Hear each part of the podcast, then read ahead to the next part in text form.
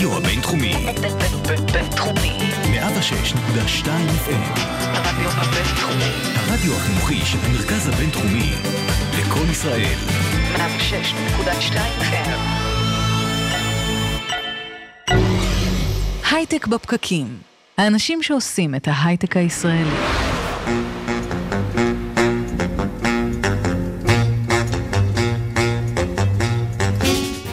בוקר טוב, יום חמישי, 12 בדצמבר 2019. הייטק בפקקים.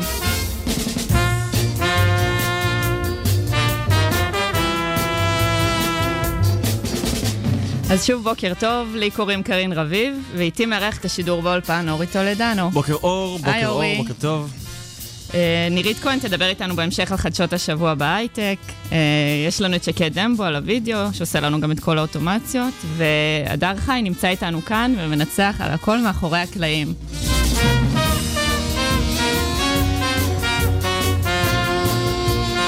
אנחנו כאן איתכם מעל גלי הרדיו הבינתחומי 106.2 FM, בפייסבוק לייב, בכלכליסט ואיצטדיון הסטארט-אפ, אתם יכולים לצפות בנו בשידור לייב. פודקאסטים, אחרי התוכנית אנחנו נעלה לשם מיד את השידור, אה, חפשו אותנו במיל- במילה בפקקים או הייטק בפקקים ואנחנו נופיע. אתם מוזמנים לשלוח לנו שאלות, תגובות והערות בפייסבוק, אנחנו בשידור לייב, רואים ועונים למה שתכתבו. היום אנחנו נדבר על דברים שברומו של עולם, משבר האקלים. אה, מצד אחד אנחנו בני אדם אשמים בנזק, מצד שני, פתרון בידינו, מפתיע מאוד. אה, דוקטור יעל פרג נמצאת איתנו באולפן, תדבר איתנו על משבר האקלים והסיבות. אה, בהמשך, דוקטור סיני נתניהו, שכבר התארחה אצלנו, תדבר על, אה, תיתן לנו דיווחים ישירים מוועידת האקלים במדריד, וניר גולדשטיין ידבר איתנו על איך כל אחד מאיתנו יכול לתרום למאבק בגורם הכי גדול לפליטת גזי החממה. זה מתחילים? נחמד, יש לנו ספיישל. אקלים, אנחנו בדרך כלל נכון. מביאים אה, מומחים מכל מיני מכל תחומים, מיני. ואז אנחנו יושבים מחוץ לחדר וכל אחד עם התחום התמחות שלו. הפעם היו דיונים סוערים נכון. בחוץ, זה נורא נחמד. האמת רצינו להישאר שם ולהמשיך לדבר. כן, ו- אבל מה לעשות, צריך גם לשדר את ה- את הדיבורים האלה היינו בחוץ. צריכים אולי לצלם את זה ולשדר את זה פשוט. אז שינוי אקלים, אני חושב, זה משהו שמין הולך, שומעים עליו יותר ויותר, והרי זה מבורך. כל הזמן, השבוע כל הזמן היו כתבות, בגלל- במקביל לוועידת האקלים, כל הזמן היו כן. כתבות. וכאשר אנחנו מדברים על שינוי אקלים, אנחנו מדברים על פליטת פחמן דו-חמצני וגזי חממה נוספים כמו מתאן אל האטמוספירה, דבר שיוצר את אפקט החממה, שאפקט שהוא טוב, אבל ברגע שהוא מוגזם ואנחנו תורמים לו יותר מדי, זה מחמם את כדור הארץ וגורם גורם לשינוי אקלים. אה, ההתחממות הזאת יוצרת שינוי אקלים בכל כדור הארץ, שמכל התחזיות ילכו ויחריפו, ויקחו חלק משמעותי יותר בחיים זה שלנו. ממש אה, אופטימי. שזה- כן, פתחתי בר- ברגל שמאל. כן. אה, נמצאת איתנו באולפן, כאמור, דוקטור יעל פרג, סגנית הדיקן בבית הספר לקיימות. בוקר טוב, יעל. בוקר טוב. אז אם נסתכל על הסיבות לפליטות גזי החממה, כמו איזה פאי צ'ארט, כשאנחנו מדברים בעצם על שינוי אקלים, אנחנו מדברים על זה, אז מה, מה גורמים ל, ל, לשינוי אקלים, ל, לגזי החממה? רגע, מה המקורות של גזי החממה? בדרך כלל אפשר לחלק את זה לבערך אה, 75% מגזי החממה מגיעים מסקטור האנרגיה, וסקטור האנרגיה ייצור חשמל, תעשייה ותחבורה. השאר מתחלק בין אה, סקטור החקלאות ו... דווקא אה, מקודם פסולת. אני ראיתי, אני ראיתי איזשהו נתון שבאמת לעניין הזה של החקלאות ושל תעשיית הבשר יש מקום מאוד גבוה, ויש שאומרים אפילו יותר מ... מזהמת יותר מתחבורה. זה נתון אבל שהוא... תחבורה זה חלק מסקטור האנרגיה. אז אה, השאלה שלי אם זה נתון שהוא באמת נכון, שתעשיית הבשר והחקלאות מזהמת יותר מתעשיית האנרגיה. עד כמה שידוע לי, לא. הנתונים שיש לפניי הם אחרים, אבל אה, אני... אה, אפשר שניהם שניהם כן. מזהמים, כן. כן. אוקיי, אז אז יש- לנו תחבורה, אה, יש לנו בעצם את החשמל שאנחנו צורכים בבתים, יש תעשייה של פסולת שהיא מזהמת, נכון? לא תעשייה של פסולת בכלל, תהליכים תעשייתיים צורכים אנרגיה והרבה, ובשביל האנרגיה הזאת, בדרך כלל נשרפים אה, דלקים מאובנים. עכשיו, לא כל מקור אנרגיה הוא מקור שפולט אה, גזי חממה. או שבתהליך שלו מעורבים אה, גזי חממה. רק אני אגיד, אה, חשוב לי להדגיש, כן. שגזי החממה הם לא מזהמים שפוגעים בבריאות. כדאי לעשות את ההבחנה הזאת. כן. זה לא זיהום אוויר כמו חומרים אה, מסוכנים שאנחנו נושמים אותם והם גורמים לנו בעיות בריאותיות. CO2, גז שאנחנו שואפים ונושפים כל הזמן. הבעיה היא גם לא ברמה הזאת, אלא כשזה מגיע לאטמוספירה. ושם מגביר את אפקט החממה, למצב שבו מאזן האנרגיה של כדור הארץ משתנה, ובין השאר, אחת התופעות שלו זה עליית הטמפרטורה הממוצעת וכל ההשלכות שיש אה, לטמפרטורה יותר גבוהה. עכשיו, אם אנחנו מסתכלים מאיפה זה מגיע, אז קודם כל יש מעגלים טבעיים, כל הזמן יש אה, קיבוע של פחמן ושחרור של פחמן, כי זה תהליך טבעי. אנחנו לוקחים דלקים מאובנים, שלמעשה זה אנרגיית שמש שהוגנה לפני מיליוני שנים, ומוסיפים, משנים את המאזן הזה, וזה בעצם מה שגורם ל... לאפקט החממה המוגבר. אה, ואם אנחנו באמת אה, שורפים או משחררים את ה... אנחנו יודעים מאיפה זה מגיע, אנחנו, מה שאנחנו מנסים לעשות היום זה למצוא חלופות כן, לתהליכים האלה. כן, שזה אמרת אנרגיות שלא משחררות אנר, אה, אנרגיות שתהליך הייצור שלהם לא כרוך בשחרור של גזי חממה נוספים לאטמוספירה. כן. למשל, אנחנו מדברים, מדברים הרבה על אנרגיות מתחדשות, שמש, כן. רוח. הידרו, מאנרגיה שמגיעה ממים, אנרגיה גרעינית, כל, כל הסוגי האנרגיות שזה האלה. שזה מקורות שהם לא מתכלים למעשה. לא, אורניום הוא חומר מתכלה, הוא מינרל, אבל... אה, אוקיי. Okay. השאלה אם הם מתכלים או לא, זו פחות הסוגיה שאנחנו העניין, דנים בה, אלא יותר... היא נחשבת אנרגיה בת קיימא, או לפחות כזו שלא מחריפה את, את ה... את לא, משבר האקלים? היא מבחינת התרומה שלה אה, למשבר האקלים, כן, אה, היא, אין שם שריפה, לא משתחרר כן. אה, פחמן דו-חמצני, לא משתחרר מתאן, החום, דברים האחרים שיכולים לתרום. כן. אבל אין. לכל פתרון כזה של אם זה אנרגיית רוח, או אם זה פוטו-וולטאים, אנרגיה סולארית, יש גם... חסרונות, נכון? לגמרי, ואני חושבת שזה כל הקושי, כי אם היינו מוצאים את הסילבר בולט הזה, את המקור האנרגיה, שהוא פתר לנו, סידר לנו את הכל, זה היה מצוין. כן. עכשיו אנחנו מתחילים לעבור על אה, מקורות אה, אנרגיה אחד-אחד. אז חשמל, חס... אז זה המון שטח, זה החיסרון. לא, לא חשמל, אתה מדבר על אנרגיה פוטו-וולטאי, כן. פוטו-וולטאי זה המון שטח. צריך שטח, כן. ובמדינות מועטות שטח... אבל אפשר להשתמש בזה בשטחים שאנחנו גם ככה נמצאים לנו בציבור, כמו שעושים היום, שמניחים את זה על איי תנועה, או על גגות בתים. אבל לא ככה לא פותרים את משבר האקלים, אם תשימו לא, לא, לא פותרים, אבל נכון. צריך להתחיל מאיפשהו. נכון שכדאי, בוודאי שכדאי לנצל שטחים שהם כבר מופרים, כלומר, כן. דברים שכבר אין, לא מתרחשת שם, נניח, האקוסיסטם שם, לא, כן. המערכת האקולוגית לא מתפקדת כמו שצריך, כדאי לנצל את זה, אבל אה, בסוף בסוף אנחנו צריכים לעשות מאזן. כמה אנרגיה אנחנו צורכים, וספוילר, אנחנו צורכים המון, וכל הזמן מגדילים את הצריכה. אל תחשבו רק על החשמל. הגענו הנה היום ברכב, לא, לא נעל מים. אה, טסנו כמה פעמים בשנה לחו"ל, זה לא קרה מעצמו. חשמל, כל המוצרים שאנחנו צורכים יוצרו איפשהו, אז אנחנו צורכים המון המון אנרגיה, גם באופן ישיר וגם באופן עקיף, במוצרים שאנחנו uh, משתמשים בהם. וצריך לראות, אוקיי, איך אנחנו מספקים את כל האנרגיה שאנחנו צורכים, כי בסוף המאזן הזה צריך להיות שווה, כן? אנחנו... אז אה, פתרונות. אה, איך, איך באמת אפשר ליצור איזשהו תמהיל? אה, האם זה בכלל פתיר? האם אנחנו יכולים לעבור ולהיות... אוי לנו אם נחשוב שזה לא פתיר, כי זה באמת, מה, מה נשאר לנו לעשות? בשביל זה התכנסנו כאן. כן. אז קודם כל, בהקשר של אנרגיה סולארית, יש לוחות פוטו-וולטאיים ש... שהולכים ומנצלים יותר מאנרגיית השמש, נכון? כרגע אנחנו עומדים... אז להעלות את הנצילות של, ה... כן. של ה-PV, אבל צריך לקחת בחשבון, כן. שכן, אה, יש כל מיני דרכים להפיק אנרגיה מאנרגיית השמש. אה, לא רק חשמל, גם כשאנחנו מחממים את המים שלנו עם שמש. שזה מה שקורה ברוב לא, דודי החשמל בישראל. לא, כן. נכון, לא דודי החשמל, דודי השמש. אנחנו לוקחים כן. שמש, במקום להשתמש בחשמל, משתמשים בשמש, נכון. זה מצוין, כן. אבל uh, זה מוגבל. Uh, אז בעצם אנחנו uh, מחפשים שיפורים טכנולוגיים לדברים שקיימים כבר היום. בהקשר הזה, דרך אגב, של האנרגיה הפוטו-וולטאית, אז מדברים הרבה על אגירה. שזאת אומרת שאם גם אם משתמשים בלוחות סולאריים, אז חייבת להיות אגירה הגיונית של, ה, של, ה, של החשמל שמופק מזה. אז אם מסתכלים על מערכות אנרגיה, אנחנו בדרך כלל מחלקים אותם למקורות שהם dispatchable ו-non-dispatchable, כאלה שאנחנו יכולים להפעיל מתי שאנחנו רוצים וכאלה שלא.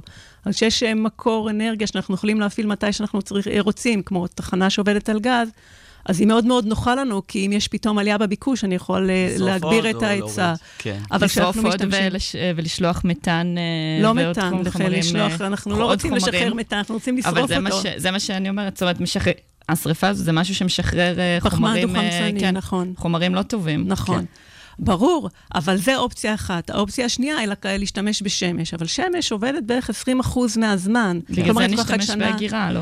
אבל היא צריכה בזמן שהיא, ב-20% האלה, לייצר מספיק חשמ... אנרגיה שתספק לנו את כל היממה. וכשהיא לא מספקת, אז אנחנו... כשהיא לא מספקת, אז או שנפסיק לצרוך, או שנמצא משהו אחר שיספק לנו. כלומר, קיימת אופציה אבל... שהיא ולידית לחלוטין, בואו לא נצרוך, ואז לא נצטרך לייצר, אבל זה אף אחד לא מעלה בדעתו, כולל לא אני. אני אומרת, אוקיי, אז בואו נמצא פתרון. אז אחסון הוא בהחלט דבר, הרבה פעמים קוראים לו הגביע הקדוש של האנרגיות המתחדשות רוח ושמש, כי אנחנו לא שולטים בהם, הם non-dispatchable, אז אם נצליח לאחסן, באחסון אנחנו שולטים ונוכל ככה ל- לעשות את המאץ' הזה. ואז בין, מבחינת אה, חידושים. טכנולוגיים, אנחנו בונים פחות על בטריות אה, ליתיום איון שמשתמשים בהם. כרגע זה מה. שבונים בעיקר, אבל מחפשים טכנולוגיות אחרות. התקווה היא, היא למצוא אה, בטריות שיש להן מחזורי פריקה רבים, משמע שאפשר להשתמש בהם לאורך זמן, אה, להטעין אותם ולפרוק אותם ולהטעין אותם ולפרוק אותם, וגם מבלי לגרום איזשהו נזק סביבתי אחר, שנגרם לדוגמה עם ליתיום איון שלא היינו רוצים לשתות. נכון, אז אנחנו uh,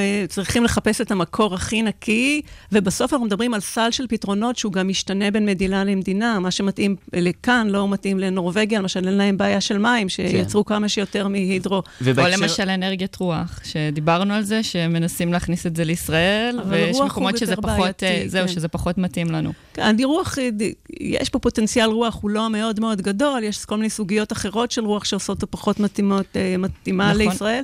באמת הגיוני שישראל תגביר הרבה יותר, מה, תהיה יותר אמביציוזית באספקת חשמל שמגיע מלוחות פוטו-וולטאיים. כן. צריך לשפר גם את היעילות של הפוטו-וולטאיים, אני... עובדים על זה, זה בתהליך, יש אה, כל מיני מעבדות, כמו שאמרת, בטכניון, שמגדילים באמצעות אה, כן. דברים כאלה ואחרים, מגדילים את הנצילות. ובהקשר של הבטריות גם יש אה, שיתוף פעולה בין כמה אוניברסיטאות שמשתפות, יש, שבונות יש בזה כל כך, בישראל. כמו שאתם מבינים, יש בזה כל כך הרבה כן. כסף, שהמון המון אה, אה, אה, אנשים רוצים לראות, הנה, בואו נמצא את הפתרון הזה. אה, אז אה, כן, מושקע אז בזה מבחינת מודלים, אה, לפני מודלים, יש דבר שנקרא carbon capture and storage, נכון? נכון. אז כדאי גם להגיד, אז אמרנו שאנחנו יכולים אה, ל, ל, בייצור, ל, לייצר חשמל או אנרגיה שלא משחררת אה, גזי חממה בתהליך הייצור. דרך אחרת, יש לנו כבר תהליכי ייצור שמשחררים גזי חממה, בואו נתפוס אותם ולא נאפשר להם להגיע לאטמוספירה, כי כן. בעצם, כאמור, הם, הם, הם פוגעים בנו רק כאשר הם מגבירים את אפקט החממה. אז אם נדמיין את זה, זה מעין, בוא נדמיין, בוא נחשוב על משהו שיושב בפתח הערובה של כן. תחנת כוח פחמית, או כזאת שעובדת על גז, ויודע לתפוס את ה-CO2 ולעשות איתו משהו ולקבור אותו באדמה. טכנולוגיה שקיימת, אגב, משתמשים בה היום בעיקר בשביל אה, ללכת לשדות נפט שהם כבר ככה לקראת הסוף, לתת עוד פוש קטן כדי להוציא עוד נפט. הטכנולוגיה קיימת, אנחנו עכשיו מדברים על לקחת אותה ולעשות אותה כדי להרחיק CO2, כדי למנוע הגעה של CO2 לאטמוספירה, ואם מסתכלים על דוחות עתידיים, רואים שמדברים גם על אה, תחנות כוח שעובדות על אה, ביומאסה, שהיא דלק מתחדש, שאומנם יש בו שריפה ומשתחרר CO2, אבל ה-CO2 הזה במעגל, הוא... הוא נקלט על ידי הגידולים שאתה מגדל שוב, אז בעצם סגרנו את המעגל, לכאורה. אז בואו ניקח את התחנות כוח האלה, נשים עליהם carbon capture and storage, וככה בעצם אנחנו שואבים אה, פחמן דו-חמצני מהאטמוספירה, כי אנחנו מקבעים ולא משחררים. אז זה גם דברים אז שרואים בדוחות. כשאנחנו מדברים על פתרון, אנחנו מדברים לא על דבר אחד, לא יבוא פתאום איזשהו מקור, אולי אנחנו מקווים, אבל כנראה שזה לא יקרה, יבוא איזשהו מקור אנרגיה שיפתור את כל בעיות. אנחנו מדברים בעצם על מגוון ועל מארג של פתרונות שמתאים לכל מדינה על פי... על פי מערכת החשמל שלה, יש כל כן. מיני שירותים נגיד אחרים. פה בארץ חשמליים. אנחנו מבודדים אנרגטית ולא לא חולקים חשמל עם לבנון או סוריה נכון. לצורך העניין, וזו בעיה שגם מצריכה אה, פתרונות משל עצמם. מה לגבי מודלים יותר כלליים? את, היה לך מחקר שמדבר על סחר פחמן אישי. נכון. אה, זו הצעה שעלתה בזמנו באנגליה, לעשות carbon אה, accounts כאלה. אה, במקום אה, לטפל בבעיה רק בשלב של הייצור, בואו נעביר חלק מהאחריות לאזרחים, לצרכנים, וקודם כל הם ידעו שקיים כזה דבר, יש לה- לפעילות צריכת האנרגיה שלהם, יש השלכות סביבתיות, וניתן להם לראות איך הם מצליחים לעמוד באיזשהו... אז הרעיון היה, הרעיון שהיה באנגליה, הוא שיודעים, אנגליה קבעה לעצמה יעד שאפתני, הוא היה אז 60 אחוז הפחתה של גזי פחמן דו-חמצני אה, עד 2050, בהשוואה ל-1990, ובואו ניקח, אנחנו יודעים כמה חלקיקים מותר לנו לשחרר, או כמה יחידות, ובואו ניקח את זה ונחלק אה, לכל אה, תושב, נחלק תקציב פחמן, וכל דרך, פעולה דרך אגב, שהוא עושה. שמעתי שגם בישראל דיברו על זה, שלעשות פה איזשהו, אה, לבחון את זה לפי מה שכל אה, תושב אה, משחרר. לא, אבל היה איזשהו הרעיון- דיבור על זה גם. שכל לא, האזרחים יודעים, ייקחו אז- חלק ב... כן, כן. אז עשו, אז בישראל כן, בדקו לפי עשירונים, איזה עשירון אה, אחראי להכי הרבה. כן. איזה עשירון אחראי להכי הרבה? לא, זה לא מפתיע, עשירון העליון. העליון, כן, זה, כן. זה לא מפיל אף אחד. חלק גדול מזה זה פשוט טיסות, ככל שאתה טס יותר, כן. אתה מגדיל דרך אגב, אם ה- אנחנו מדברים על טיסות, אז אה, בשוודיה, למשל, יש מונח שנקרא פליגסקם, אם אני הוגה את זה נכון, שזה נקרא, זה שיימינג טיסות. זאת אומרת, אה, יש הרבה שם אנשים שפשוט מחליטים לא לטוס טיסות פנימיות, ואז אה, מי שטס, אז עושים לו איזשהו. אה, שיימינג חברתי, איזה אז זו כיף מילה שיש זמן ממש אה, להתעסק פופולרית. בדברים האלה, כשלא מקימים ממשלה בפעם, זה הפעם השלישית. בדיוק. רק אני רוצה עוד להגיד משהו על הרעיון הזה של ה-personal carbon trading, זה היה תקבל תקציב פחמן כל פעם שאתה עושה פעולה שיש בה השלכה של, אה, נניח אתה משלם חשבון חשמל, יודעים מה ה-carbon content של החשבון, אז לא רק שתשלם את הכסף, אתה תיתן גם את היחידות פחמן הקשורות בזה, ואז אה, אתה יוצר שוק בעצם ברמה ה- של משקי הבית. כן, שמצמצם גם את האי שוויון בעצם, כי אם העשירונים העליונים צורכים יותר, נכון, אז הרעיון, יקנו... או התעסקנו בזה הרבה מאוד, האם זה פרוגרסיבי, כן. האם המפסידים הם העניים, או, ש, או שזה לא גורם להם להיות מפסידים, אבל הרעיון הוא שאם אתה מתנהג יפה וחסכת... מתנהג יפה, כן, אני שם את זה בגרשיים. כן. כי לא כולנו בוחרים לעשות מה שאנחנו, כלומר, לא כל הבחירות שלנו מה לעשות או לא, זה לא האם זה פולט פחמן או לא. אני צריכה להגיע לעבודה, אין לי דרך אחרת להגיע לעבודה, אז אני אשתמש ברכב, גם אם זה יקר. זה כן. לא, אין פה איזה... קיבלנו, וזה, אגב, קיבלנו פשוט שאלה מהקהל אה, לפני סיום שאני רוצה להגיד, שאלו אותנו מה עם אה, waste to energy. Waste to energy. כן, דבר שקיים בהרבה מקומות בעולם, אה, אה, בעצם שימוש בפסולת כדי לייצר אנרגיה. אפשר לייצר אנרגיה מפסולת בכל מיני דרכים. גם בישראל אה, בוחנים את הדבר הזה. אנחנו מדינה קטנה, אין לנו יותר מדי שטחים לקבור את הפסולת, אז אה, בהחלט זה דר- דר- דרך אה, נכונה. אה, כלומר, דרך שצריך לבדוק אותה, רק צריך לראות שזה יהיה נקי ועם רגולציה מתאימה, ככה שזה לא יפגע בבריאות התושבים. כן, זה בהחלט חלק מתמהיל הדלקים שיכול להיות בכל המקומות, כשהוא קיים, הוא בקטנה. אז אנחנו אופטימיים לסיום. אנחנו מקווים לטוב, נראה לי. מקווים לא? לטוב. בדיוק. אה, חייבים להיות אופטימיים, אחרת באמת, מה... דוקטור יעל פרג. היה מאוד מעניין, אפשר לדבר על זה עוד אה, שעות. אה, לגמרי. כן, תוכנית שלמה ועידת בדיוק. אקלים שלמה. תודה רבה. תודה רבה. אי אפשר להפסיק אותי, כן אני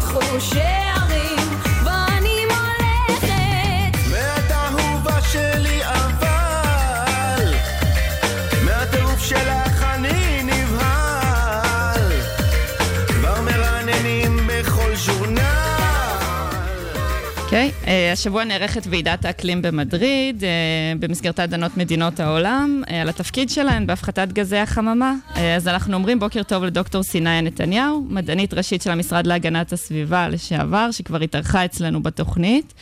אה, בוקר טוב, בוקר- סיניה. בוקר טוב לכם.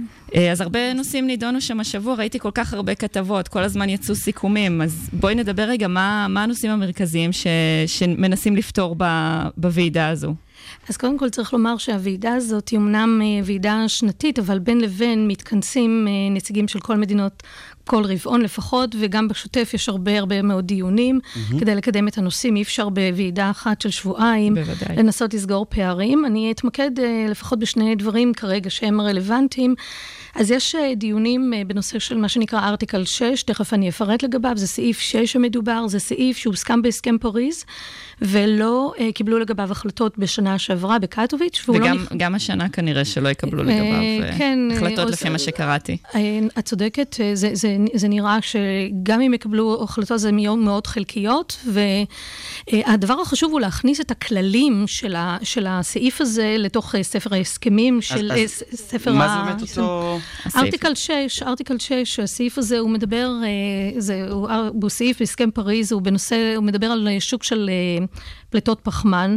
הוא נתפ, נתפס כמנגנון... ה- סוחרים ב- בפליטות פחמן, כמו בבורסה, שדיברנו בהקשר בין- אישי, אז עכשיו כן. בהקשר במדיני. בין כן, מדינות. ב- כן, ו- ויש פה שלושה, שלושה, אה, שלושה דברים שצריך לומר לגבי זה. קודם כל, הוא נתפס לג... כמנגנון מאוד קריטי של היישום של אה, הסכם פריז.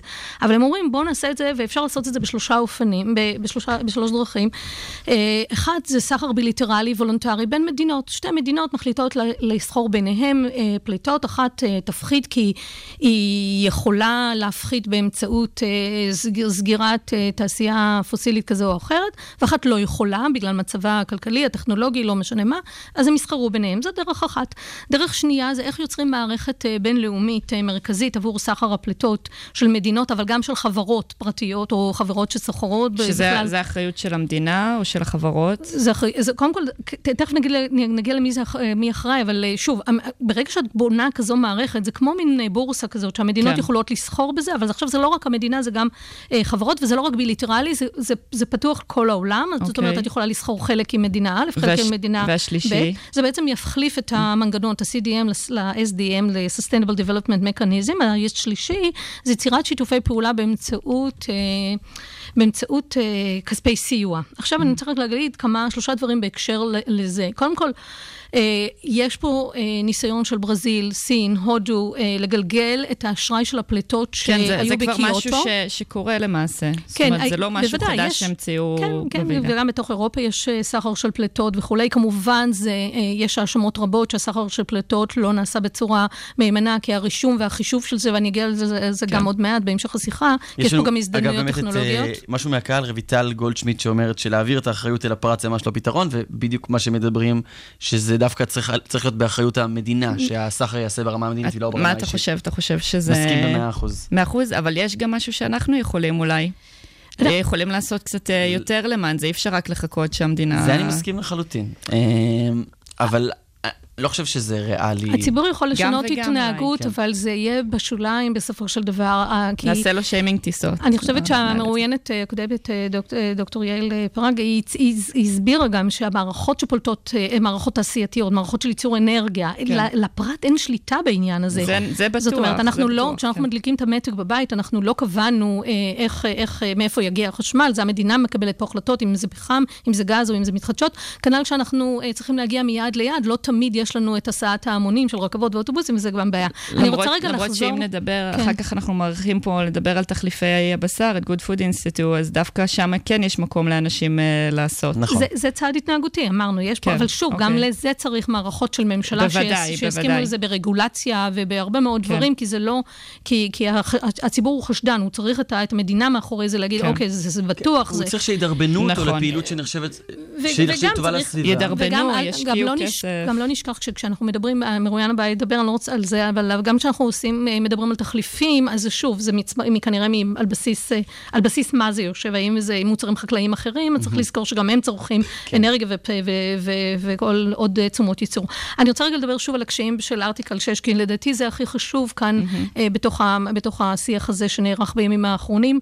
אז הדבר הראשון זה קודם כל, אנשים רוצים יש מדינות שרוצות להשתמש ברישיונות של הפליטה, באשראי פליטה הקודם, ולגלגל אותם לעכשיו, מה שמפחיד את, את אמנת האקלים, כי זה מנסים אה, יציף. לעשות רמאויות ושחיתויות. כן, וזה יציף גם את השוק בהמון פלט, בהמון... אה, ברגע אה, שהערך המטבע ירד כביכול, ואז יהיה לא משתלם לחסוך לחסוך בפליטות. ולא באמת יפחיתו כמו שזה כן, בדיוק. הדבר השני שנורא מח... אה, אה, אה, גורם לחשש זה ספירה כפולה, זאת אומרת שמדינה שמפחיתה, היא תגיד, אוקיי, אני סופרת את זה לצורך דיווח גם בהפחתה שלי, אבל אם היא גם סחרה בזה, אז גם המדינה ש... ש... שקנתה את זה תפ- תדווח, אז יש פה דיווח כפול, אי אפשר לעשות את זה וצריך לעשות סדר בעניין הזה. בסך הד- הכל המדינות אחראיות, אה, מתנדבות נקרא לזה, הן לא מחויבות ל- בוועידה הזאת, הן לא מחויבות להסכם. את צודקת, הסכם אז מה שאת אומרת פה זה משהו שאם בא להם הם יעשו, אם לא בא להם הם לא יעשו. את צודקת. הסכם, הסכם פריז הוא אחד הבעיות הגדול, הגדולות שלו, את נגעת, בהם, הוא הסכם שהוא לא binding, הוא, binding, הוא לא מחייב לגלית, ולכן כן. אנחנו צריכים את ה-good will של המדינות. הדבר השלישי שהוא חשוב, יש פה חשש חשש שהרבה מדינות יעשו, אה, יעזרו באמצעות סיוע חוץ, ונגיד למדינה אחרת שהיא תיטע עצים, וישתמשו בפליטות האלה כדי, כתירוץ לא להפחית אצלם במדינה אה, פליטות, וגם זה אסור שיקרה.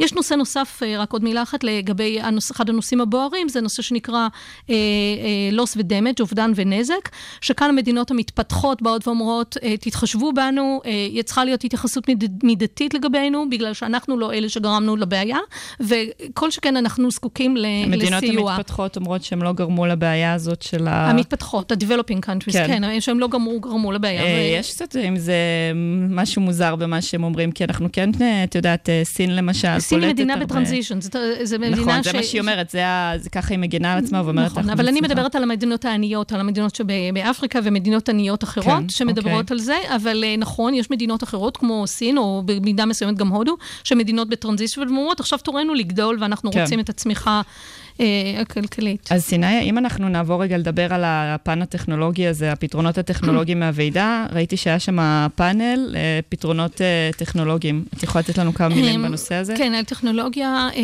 בהחלט היא נושא מעניין. את- הפאנל שאת אה, הזכרת ושוחחנו עליו, אה, אה, הוא פאנל אה, שדיבר על אה, איך אפשר למצות את הפוטנציאל שיש בכל הנושא הזה של מדיניות האקלים. יש הרבה מאוד פוטנציאל, יש פוטנציאל בנושא של הסחר, זה גם מנגנונים שאפשר לפתח בהם מערכות סחר אה, מאוד משוכללות, מאוד מהימ- מהימנות, אבל המ- המושב הספציפי שאת שאלת אותי עליו, הוא מדבר על מה שנקרא סקופ 3, על שרשרת האספקה. באים ואומרים, כשאנחנו מייצרים אנרגיה או שמייצרים מוצר, זה שרשרת אספקה שלמה, אני לא יכולה להסתכל רק על המוצר. יש מה שנקרא דאונסטרים.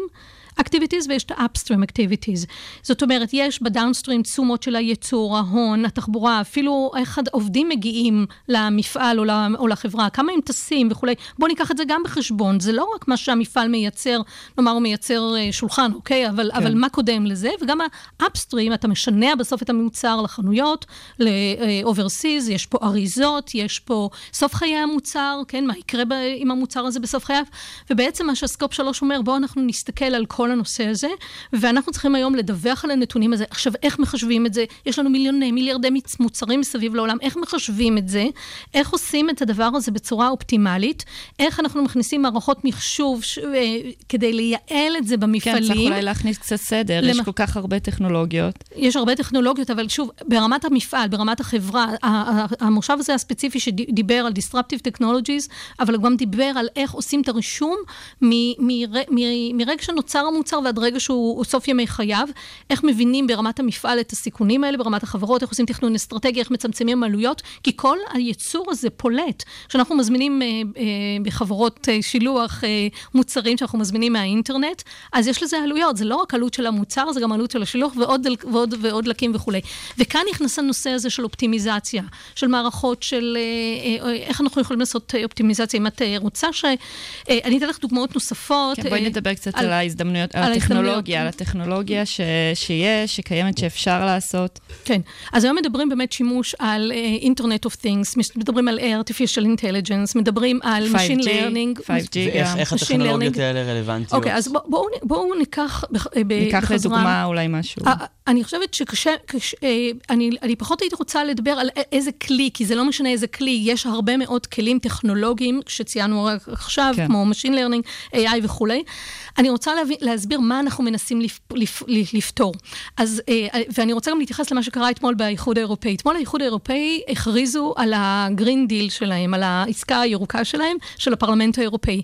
והם אמרו משהו מאוד מעניין. הם אמרו, אנחנו לא רוצים רק לעשות אופטימיזציה בגזי חממה, אנחנו צריכים להסתכל על כל הפליטות, על זיהום אוויר, על מזהמים אחרים וכולי. ולכן, כי הם אומרים, המשבר שלנו הוא לא רק משבר אקלימי, הוא משבר אקולוגי, וכל הדוחות שבאמת יצאו בתוכנית הסביבתית של האו"ם בשנה האחרונה ושל הוועידה של האקלים, באמנת האקלים, הם כולם מדברים על משבר של אקלים ומשבר אקולוגי, וזה דבר שנורא נורא חשוב. לכן, הבעיה הגדולה שלנו היא שימוש במשאבי טבע, כי כל קריאה של אה, קובלט או של ניקל עבור בטריות, כן, זה עוד פגיעה בטבע, זה עוד אה, זיהום גדול מאוד, זה שימוש בהרבה מאוד מים, זה שינוע וכולי. כל דבר שאנחנו עושים הוא בעצם מזהם. אז, אז באמת לנו... צריך, אה, דיברנו מקודם על האיזון הזה, נכון. של בין הדברים שאנחנו חייבים את האנרגיות האלה, מצד שני הם מאוד, אה, הן גם פוגעות. כן, אז כמובן אני- חיסכון. ונחזור כן. לטכנולוגיה, נחזור לטכנולוגיה. אז הבעיה הגדולה, קודם כל, שאנחנו מנסים לפתור, היא שימוש עצום במשאבי טבע, באשר הם, פליטת מזהמים ופליטת גזי חממה, שהם לא מזהמים, זה, זה, פל- זה סוג אחר של אה, פליטות. ולכן, כל מה שאנחנו יכולים להביא בעולם של ה-IT, זה, אה, הוא יכול לעסוק בדברים האלה, כמו למשל התייעלות וחיסכון בצריכה של אנרגיה. איך אנחנו יוצרים מערכות בקרה, מערכות ניטור. ה-IoT הוא מאוד מאוד חשוב. אם אנחנו רוצים להוריד את, אה, את, ה, את האנרגיה אצל צרכני, צרכני האנרגיה הגדולים במערכות תעשייתיות גדולות, תחשבו על מערכת תעשייתית גדולה. אלפי צינורות, אלפי שסתומים, אלפי, אלפי מערכות. כשבא בבוקר מנהל המפעל והוא רוצה לעשות אופטימיזציה, אז הוא אומר, אוקיי, אני יודע שיש לי את הגנרטור הזה, אני יודע שיש לי את החלק הזה, ואני פה איפשהו עושה אופטימיזציה של שתיים, שלוש מערכות, ועשיתי את המרב שאני יכול. פה מדברים על משהו אחר, ודרך אגב, גם גוגל נכנסה לנושא אז הזה. באמת, אם אנחנו מדברים על תעשיות גדולות, אז חייבים לדבר על ענקיות התעשייה נכון. הנוכחיות, ש- גוגל, פייסבוק, שאנחנו אמזון, מצפים מהם אפל. שבאמת ייקחו יותר אחריות, למרות שהן לוקחות. שלחו נציגים אה, לוועידה? כן, אה, החבר- החברות האלה תמיד, תמיד נמצאות בוועידות האלה. כל החברות הגדולות נמצאות. אה, ומעבר לנוכחות אה, שלהן, הן גם עושות בשטח עושות. דברים. מייקרוסופט- למשל, מייקרוסופט השקיעה את החוות חוות- שרתים הענקית שלה למים. נכון, אז אני וגם רוצה... גוגל ואפל שולחות חוות שרתים שם על הסקנדינביות. כן, אז, אז, אז, קרים. אז יש שני דברים. אחד, מה החברה יכולה לעשות אה, כדי להפחית את טביעת הרגל הפחמנית פחמנית שלה, כן. אבל, המערכו, אבל, אבל, אבל אם את מדברת על, אה, על מייקרוסופט, על גוגל ועל, ועל אפל, יש להם גם יכולות אלגורית, של אלגור, אלגוריתמים מדהימות, שככל שהם יפתחו אותם וככל שהם יחלקו אותם ולעשות כן. טוב לעולם, זה נהדר. איך אנחנו עושים מערכות שהן יהיו מערכות תעשייתיות משוכללות יותר, חוות שרתים, בניינים מסחריים, אה, מבנים ציבוריים, ניהול ערים, חקלאות וכולי. הם עושים ו- קצת, זאת אומרת, אני חושבת שקראתי שמייקרוסופט עכשיו פותחת אה, חלק מהמוצרים שלה לטכנולוגיות, אה, לטכנולוגיות באמת אה, ירוקות, נקרא לזה. אוקיי, אז, אה, אז יכול... אבל זה, יכול אולי זה רק ההתחלה באמת. אני רק רוצה לתת דוגמה, למשל אם אנחנו מסתכלים על שנת 2014 כ- כ- כנקודה בציר הזמן, וזה בטח השתנה, בארצות הברית היו שלושה מיליון מרכזי נתונים, כן? והם צרכו אנרגיה, הם צרכו אנרגיה שהיא שוות ערך לשש, לאס- לצריכת 6.4 מיליון בתי אב. זה, זה, זה עצום, מדהים. זה עצום, זה, זה, זה קצת, זה כמעט כמו מדינת ישראל, אוקיי? ולכן, איך אנחנו יכולים לעשות את הדברים האלה? אם אני מסתכלת רגע על הצריכת אנרגיה המתחדשת שלהם, אז למשל אמזון זה בסביבות 12 אחוז, אולי זה קצת גדל, אה, גוגל זה בסביבות 4 אחוז, אולי טיפה גדל, זה מאוד אבל... לא מרשים אגב, כשישראל כרגע עומדת על משהו כמו חמישה, עם צפי ב-2020 להגיע כן, לעשרה. אבל החמישה אחוז הזה, זה, זה, זה לא בדיוק רק לייצור אנרגיה, צריך לזכור שמתוך החמישה-שישה אחוזים האלה שאנחנו עומדים עליהם כרגע, בסביבות שני אחוזים, בסביבות שני אחוזים, זה אה, אה, זה מיועד לחימום מים בדוודים שלנו. כן. אז, אז זה, זה כזה, זאת אומרת, זה, זה מבורך, זה נהדר, זה מצוין, זה רצוי, אבל זה רק אה, לשים את, את הדברים כן. האלה בפרופורציה. אה, אני, אני אתן שתי דוגמאות אה, שגוגל, אה, אני יודעת, עסקה בהן עם חברות נוספות. אה, אחד זה נושא של ייצור אנרגיה, באמת, במערכות מאוד גדולות שפולטות גזי חממה. הן מורכבות, אמרנו, המערכות האלה, וכאן נכנסו כל מיני כלים של artificial intelligence, של AI, כדי אה, ליצור אופטימיזציה בתהליך של, אה, של, המע... של, של תפעול המערכות האלה. אה, בגלל שמה שקורה הוא, יש מאות ואלפי תרחישי תפעול, מה לעשות קודם, את מה לכבות קודם, את מה להדליק קודם, את מה להפעיל בקור, את מה להפעיל בחום, את מה להזרים קודם? וכולי וכולי, איפה לאגור, כמה לאגור, כל הדברים האלה בעצם יוצרים לנו עצי החלטות של אלפי, אלפי, אלפי ומיליוני אפשרויות לפעמים, ואיכשהו צריך לעשות מערכות אופטימיזציה חכמות שיבואו וילמדו ויראו כיצד אפשר לייעל את זה. הדבר השני שהם עשו באמת זה אה, אה, איך אה, לתעל ולעשות אופטימיזציה באנרגיה שנדרשת למערכות, אה, למערכות הקירור שלהם במרכזי ה... אז אנחנו, אז יש. אז יש באמת אה, הרבה דברים שהחברות אה, חברות ענק יכולות לעשות, ואנחנו נקווה שהם יעשו יותר. אה, דוקטור סיני נתניהו, תודה רבה, היה מאוד מעניין. תודה לכם, נחזיק אצבעות לכל מי. שמשתתף, אנחנו כן, נהיה ו- אופטימיים. וכל מי שמשתתף בוועידה, שתסתיים מחר בלילה. נכון. אוקיי, תודה.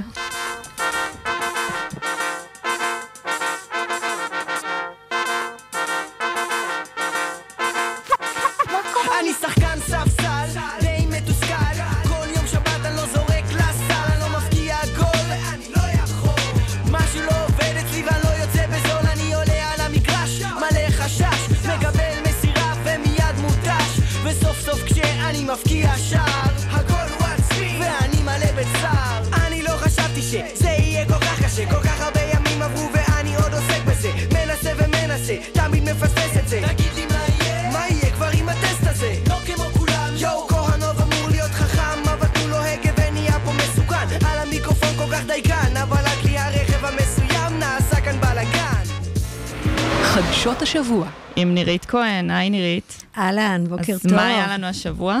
טוב, אז חלק זה, כבר דיברנו הרבה על אה, מלחמת הסחר בין אה, סין לארצות הברית וההשלכות שלה גם על התעשייה וגם על החיים שלנו בכלל. אגב, אני נורא אוהב שפירוק הממשלה וזה שאנחנו לא מצליחים להקים ממשלה, זה אפילו לא עולה. כי אנחנו לא. מניחים שכל התוכניות הולכות לחפור על זה, מין, אולי קחו איזה שעה, בואו לא נדבר על זה בכלל. זה- נתנו, נתנו את הכסף לסטארט-אפים של רשות החדשנות, זה אני יודעת. זאת אומרת, זאת אומרת, אז עכשיו אפשר, אפשר אה, לפרק את כן, הכנסת. כן, אפשר, בדיוק. ואגב, הדבר הנוסף שהתכתבנו עליו אתמול בערב, זה שעכשיו קדנציה בממשלה הפכה להיות יותר קצרה מזמן פיבוט של סטארט-אפ, בטח יפה. אה, קדנציה של אה, דור מילניום אה, בתעסוקה, אז אנחנו... התוכנית הבאה לכנסת וסטארט-אפ. בדיוק. אוקיי, אוקיי. טוב, בואו נחזור לדברים חשובים, בבקשה. מלחמת הסחר. אה, כן, זה לא מלחמת הסחר, זה ככה מתחיל לראות אה, לאן הדברים האלה הולכים. אה, אז קודם כל, אה, חברת וואוי הודיעה שיש לה מכשיר חדש. וואווי. וואוי, וואוי, טוב, זה, הנה מומחית. חסד, לא יעזור לא- לך. לא חטא גרונית, לא ח... כן, תגידי את זה עוד פעם. תגידי, תגידי. אה, משהו כמו חוואוי. וואוי. למלמל את זה. מהגרון. אוקיי, כן. אוקיי. וואוי אז אני הודיעה, כן. אגיד חברת ואת תשלימי, שיש לה מכשיר חדש, המייט 30, שאין בו אף רכיב אמריקאי. אז כמובן לקחו את הדבר הזה למעבדה, פירקו אותו לגורמים, 100% והיה צריך... אה, American free. אז זה נכון, אגב, American free זה לא 100% סיני, כן? זאת אומרת, זה, זה הולנדי אחד, וזה יפני אחד, וזה טיוואני אחד. ובגרסה של ה-5G מצאו שאי אפשר היה להחליף את קואלקום וטקסס אינסטרומנט, אז זה, זה לא בדיוק ככה. עד כאן חומרה, אבל אה, תוכנה זה כבר סיפור אחר. הם התקינו על המכשיר אנדרואיד open source, איזושהי גרסה מאוד אה, מפוששת, מפושטת של אנדרואיד, שבעצם אין בה אף אפליקציה של גוגל, כולל לא גוגל פליי.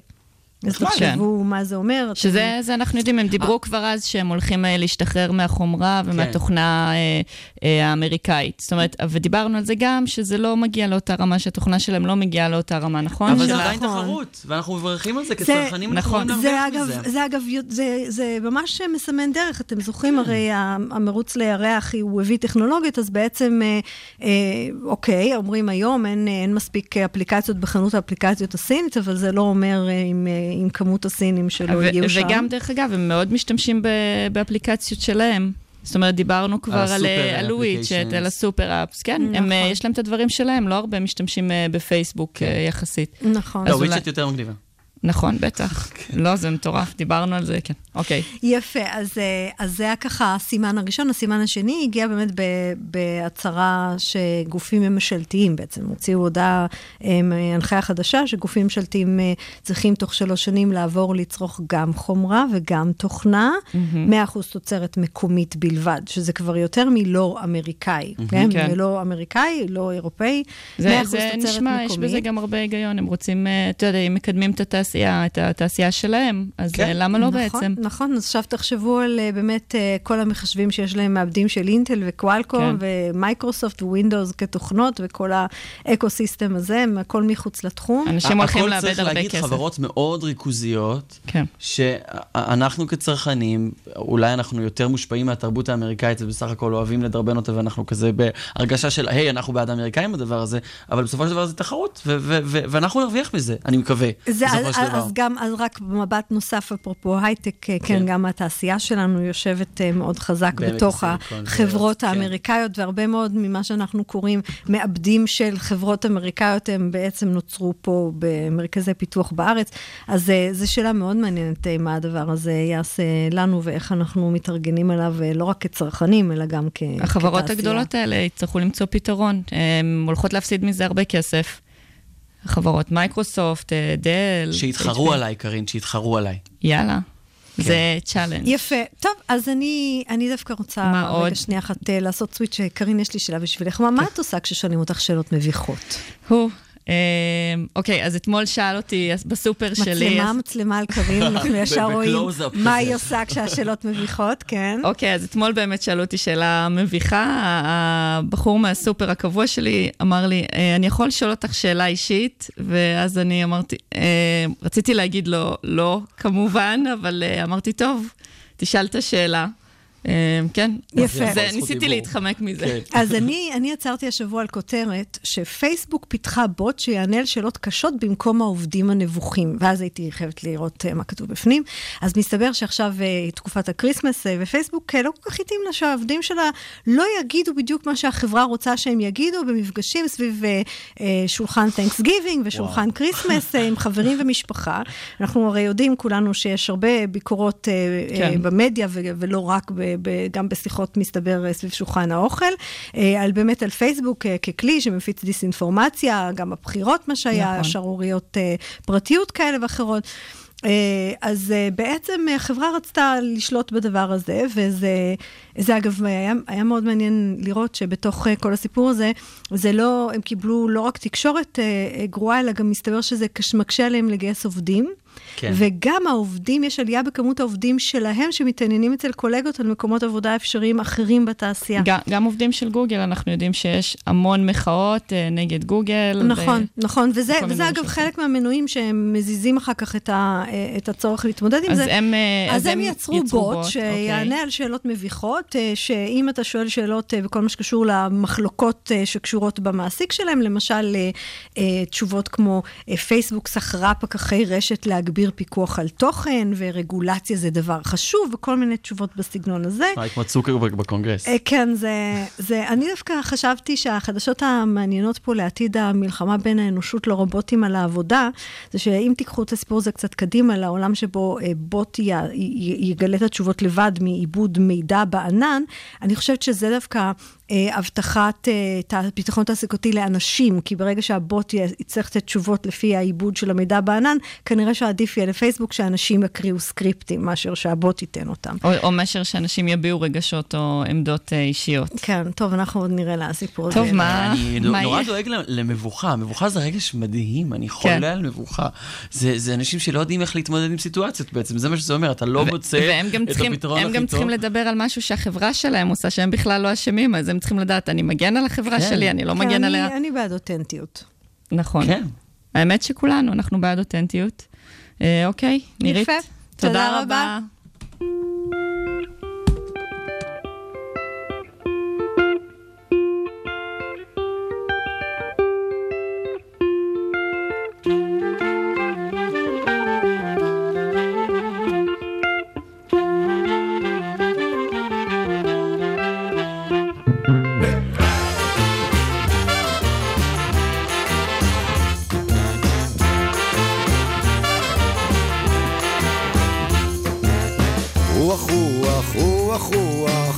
לא תשכב לנוח. מן הבוקר תשתולל והנה כבר בא הליל רוח רוח רוח לא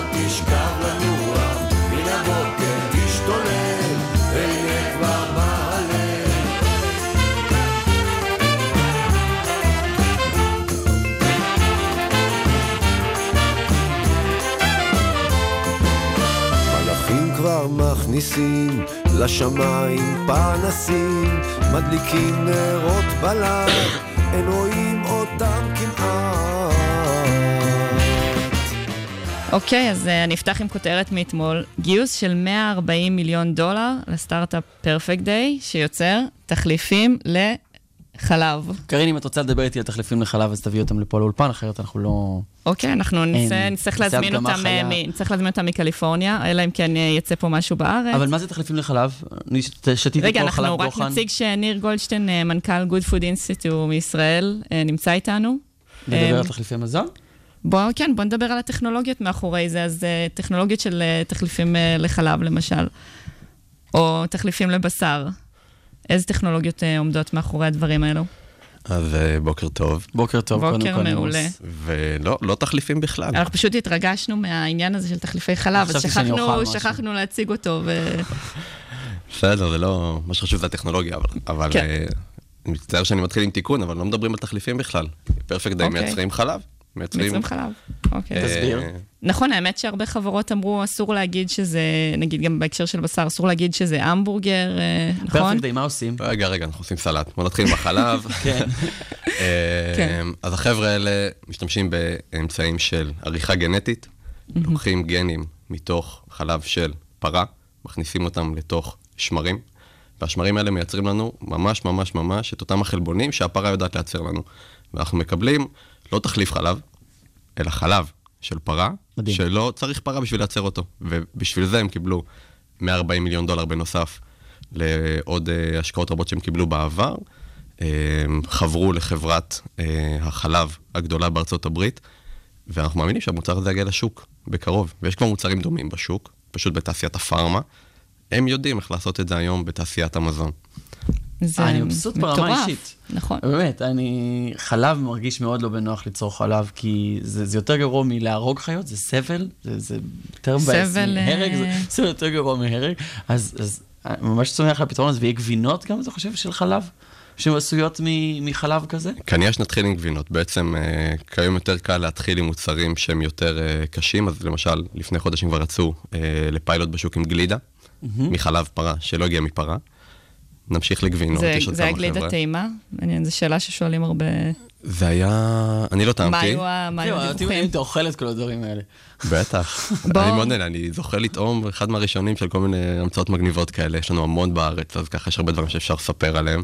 כן, פעם שעברה שהייתה פה כרמית אורון, שדיברנו על פודטק, אז דיברה על אה, סוכריות גומי בשיתוף פעולה עם אה, חרגול, עם האבקת אה, חרגולים. אה, בוא נדבר רגע על עוד, אה, על טכנולוגיות שהן נמצאות, למשל, אחרי ה... אז רגע, אז אי אפשר להגיד תחליפי בשר או תחליפי חלבון, או איך- איך- בוא, איך נגדיר את זה? מילה. אה, יש הרבה שיח על הנושא של ה...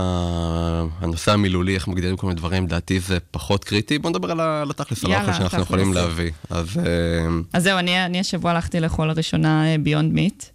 זה טכנולוגיה? זה טכנולוגיה אה, שיצאה מסטנפורד, אם אני לא טועה, בחור בשם פרופסור אה, בראון.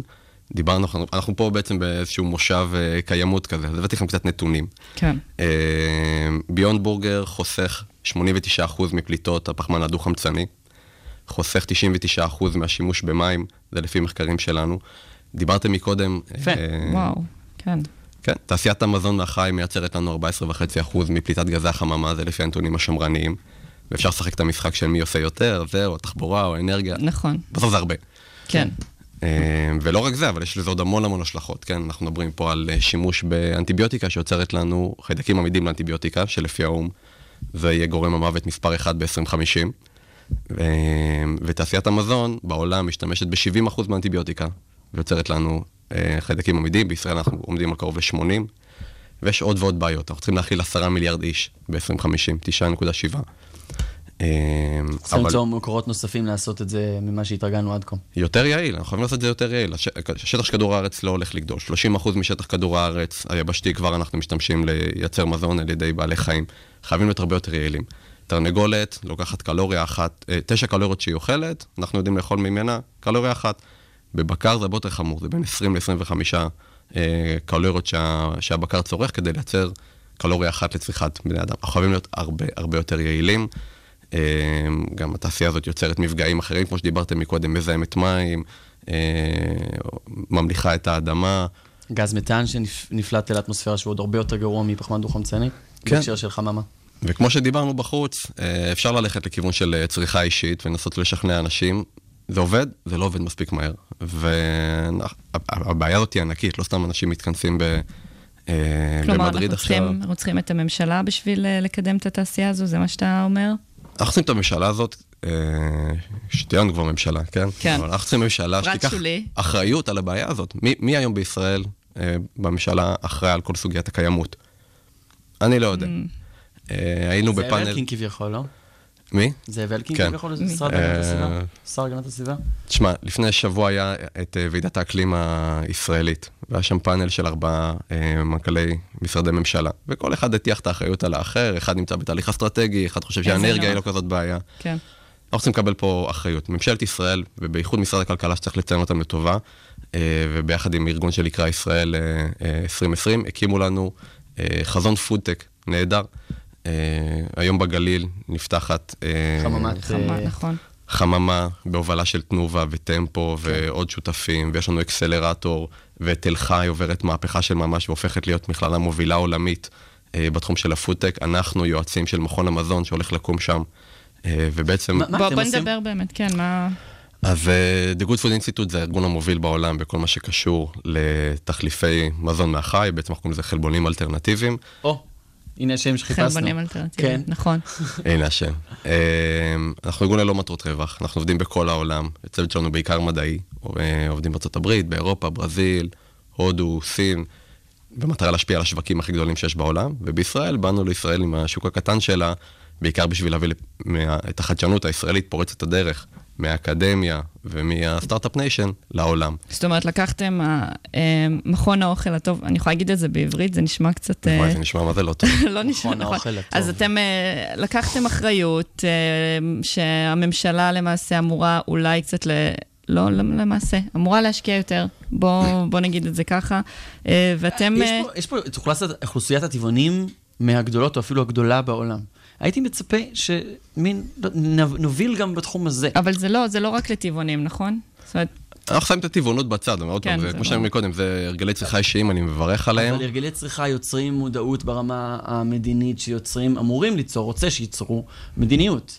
נכון. אמ, זה קטליזטור, יש לנו בישראל בעצם היום בערך חמישה אחוז טבעונים, ועוד בין שמונה ל-12 אחוז צמחונים.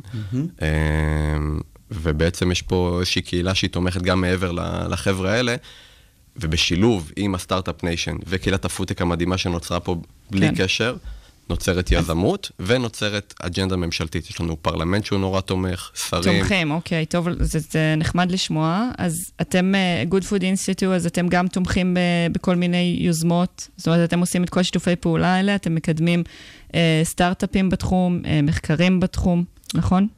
כן, כן, בהחלט. אנחנו עובדים עם שתי החממות שקיימות uh, בארץ בתחום של ה-foodtech, The Kitchen שמופעלת על ידי שטראוס, ו-Fresh Start שנפתחת בעוד חודשיים. שמה מה עושים The Kitchen, מה עושים Fresh Start?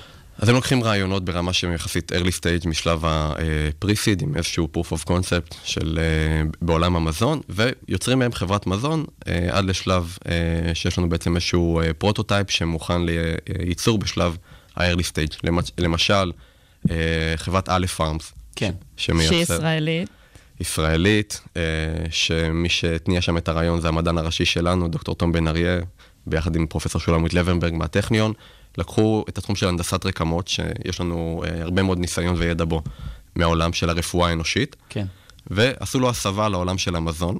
הקימו סביבו ביחד עם שטראוס ו-The Kitchen את חברת א' פארמס, אה, והם היום יודעים לייצר אה, סטייקים קטנים כאלה. אה, שהם ש- בעצם... ש- שלא באו מפרה. מהנדסה גנטית, שום פרה לא הייתה צריכה, או פרה אחת תרמה תא. נכון. בשביל כן. ש, שזה יקרה, אבל הבעיה שלהם כרגע זה נורא יקר. נכון. כמה יקר? הם טוענים כרגע שחתיכת סטייק קטנה עולה כ-50 דולר, אבל כמו כן, כל אבל זה התחיל, טכנולוגיה... זה התחיל לפני, זה התחיל עוד אה, כמה אלף, אלפים, כן, או משהו כזה. כן, פרופסור מרק פוסט היה הראשון שיצא עם איזשהו מוצר אה, אה, להדגמה, הוא הכין המבורגר שעלה משהו כמו 300 אלף אה, דולר, כן. זה היה לפני כמה שנים. כמו כל טכנולוגיה, עכשיו ירדנו לרמה של סטייק ב-50 דולר. אה, חברה שנקראת Just בארצות הברית טוענת שהיא יכולה להוציא כבר עכשיו לשוק צ'יקן נגטס במחירים יותר זולים, אה, וזה ילך וימשיך וירד. בוא נדבר על עוד קצת טכנולוגיות ישראליות. יאללה. אה, תחליפי ביצים, יש לנו את חברת Zero Egg, שמייצרת אה, תחליף ביצים הוליסטי, אה, בעצם שימושים גם לתעשייה וגם לנו בבית לרמת המקושקשת חביתה. כן, ראיתי שהם קיבלו עכשיו איזושהי הערכה, איזשהו פרס או משהו כזה. פרס מ- זה יחליף את החביתות של צה"ל שעשויות מאבקה. יש את החביתות, כן, זה- איך זה לא רע, היית רע, צריך להגיד רע. את זה. כן, זירו אג. מה הם, אה, מה התחלת להגיד עליהם? שהם קיבלו, הם זכו באיזה כן, אני משהו, חושב נכון? שזה מבעל הבית שלנו פה, מכלכליסט או מ... אני חושב שכן. כן, הם אה, קיבלו איזה- אה, המצאה, הפודטק הכ- הכי חדשנית וכולי. כן. הם כבר נמצאים, אתם יכולים לטעום אותם אה, פה בהרצליה, בקפה גן סיפור, אפשר ללכת אחרי התוכנית. לאכול איזה ארוחת בוקר ולטעום. כן. כן. אה, ויש חברות נוספות. תחום אחר שהוא מאוד מאוד מעניין זה התחום של הנדסת רקמות, כמו שאמרנו, ובשר מתורבת. אז מעבר לאלף פארמס, ישראל מובילה בעולם בתחום הזה. ארבע מתוך שמונה החברות הראשונות בעולם שעוסקות בתחום הגיעו מישראל. פיוטר מיט שמתעסקת בתאי שומן, שבעצם יעשו מודל של B2B וימכרו לחברות אחרות. SuperMeat שהייתה מהראשונות בעולם ומתעסקת בנושא של עוף. עוד כמה חברות שאני לא יכול לדבר עליהן כי הן ב-stealth mode, שגם עובדות על התחום הזה. אה, יש חברות שמתעסקות בתחום של אה, תחליפי חלב, כמו שדיברנו. אה, אז למשל יופיקס, שזה היוגורט הראשון. אני טעמתי מה- מהיוגורט הזה באיזשהו כנס, אני חושבת. כן. אמ, ממה זה עשוי? אה, זה clean label, זה אומר שזה עשוי מבערך אה, שבעה רכיבים. מהמם. קטניות, עדשים, גם סוכר, מוצר שעבר תהליכים, הייתה עליו קצת ביקורת כשהוא יצא לשוק.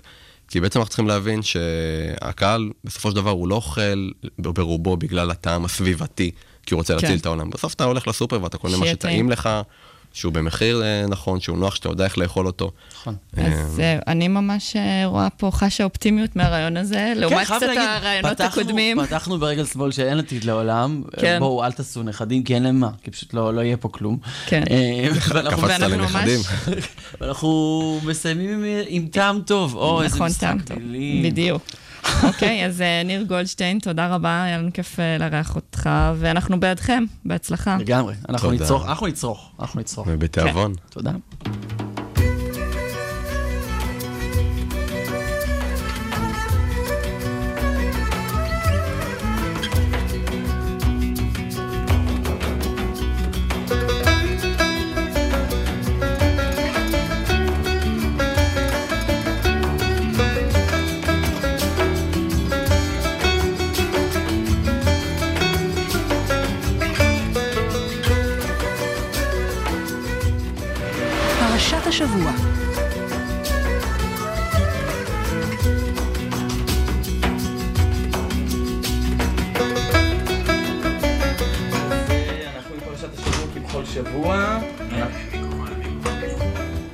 אנחנו עם פרשת השבוע כבכל שבוע, הפעם נדבר גם למיקרופון. אה, מאירועי הפרקים הקודמים. רגע, פרש- מה- מהי פרשת השבוע פרשת שלנו? וישלח או וישלח, תלוי מאיפה את. כן. אה, מאירועי הפרקים הקודמים אנחנו עדיין בסיפורו של, אה, סיפורם של אה, יעקב ועשו. אז יעקב מוכר לאחיו עשו את הבכורה אה, תמורת נזיד עדשים. אני מזכיר, אז עשו חוזר מציד, בזמן שיעקב מבשל לו איזה נזיד עדשים אדום אדום. בא עשו ואומר לו, הלעיטני מן האדום הזה. כן. הוא, הוא חזר מציד, הוא כולו חושש שפעם הבאה שהוא יצא לציד, הוא ייהרג. אה, הוא רואה את הנזיד עדשים, וכאילו מינו באיזו תחושה של גם ככה יבוא משבר אקלים, ו- ו- ואין פה באמת אה, תקווה. אה, בואו נאכל לפחות מהאדום אדום הזה, שכנראה זה היה חתיכת נזיד עדשים. אה, ואז אנחנו נמשיך אה, לפרשת אה, וישלח, עשו כבר הבין אה, את. את שעשה לו יעקב, עדיין יעקב בשלב הזה עוד לא הפך לישראל, הוא הופך בפרשה הזאת לישראל. אה, וכועס עליו ומקים עליו צבא של 400 איש, שבשלב הזה אני אומר 400 איש זה 400 אנשים. אה, ויעקב שומע על הצבא הזה ומתארגן גם מצבא הרבה יותר קטן משלו. כן.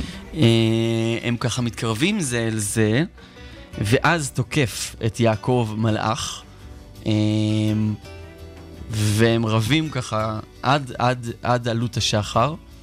אה, הם רבים ורבים, יעקב נוקע את הרגל, יעקב בסופו של דבר מנצח אותו, ואז הוא אומר, אני לא נותן לך ללכת, אני לא נותן לך ללכת למלאך, מהמם.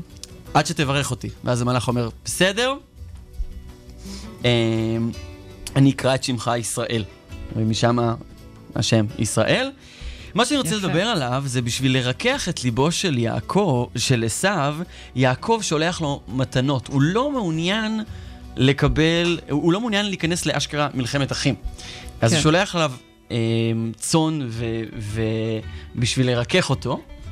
אה, ובגלל שאין לו הרבה צאן, והוא רוצה שזה ייראה כמו הרבה צאן, אז הוא שולח אותו נפרד זה מזה, כדי שזה ייראה הרבה. מין כזה קבוצה של, אה, של עדר ועוד קבוצה, ש... ועוד קבוצה, כדי שזה ייראה הרבה.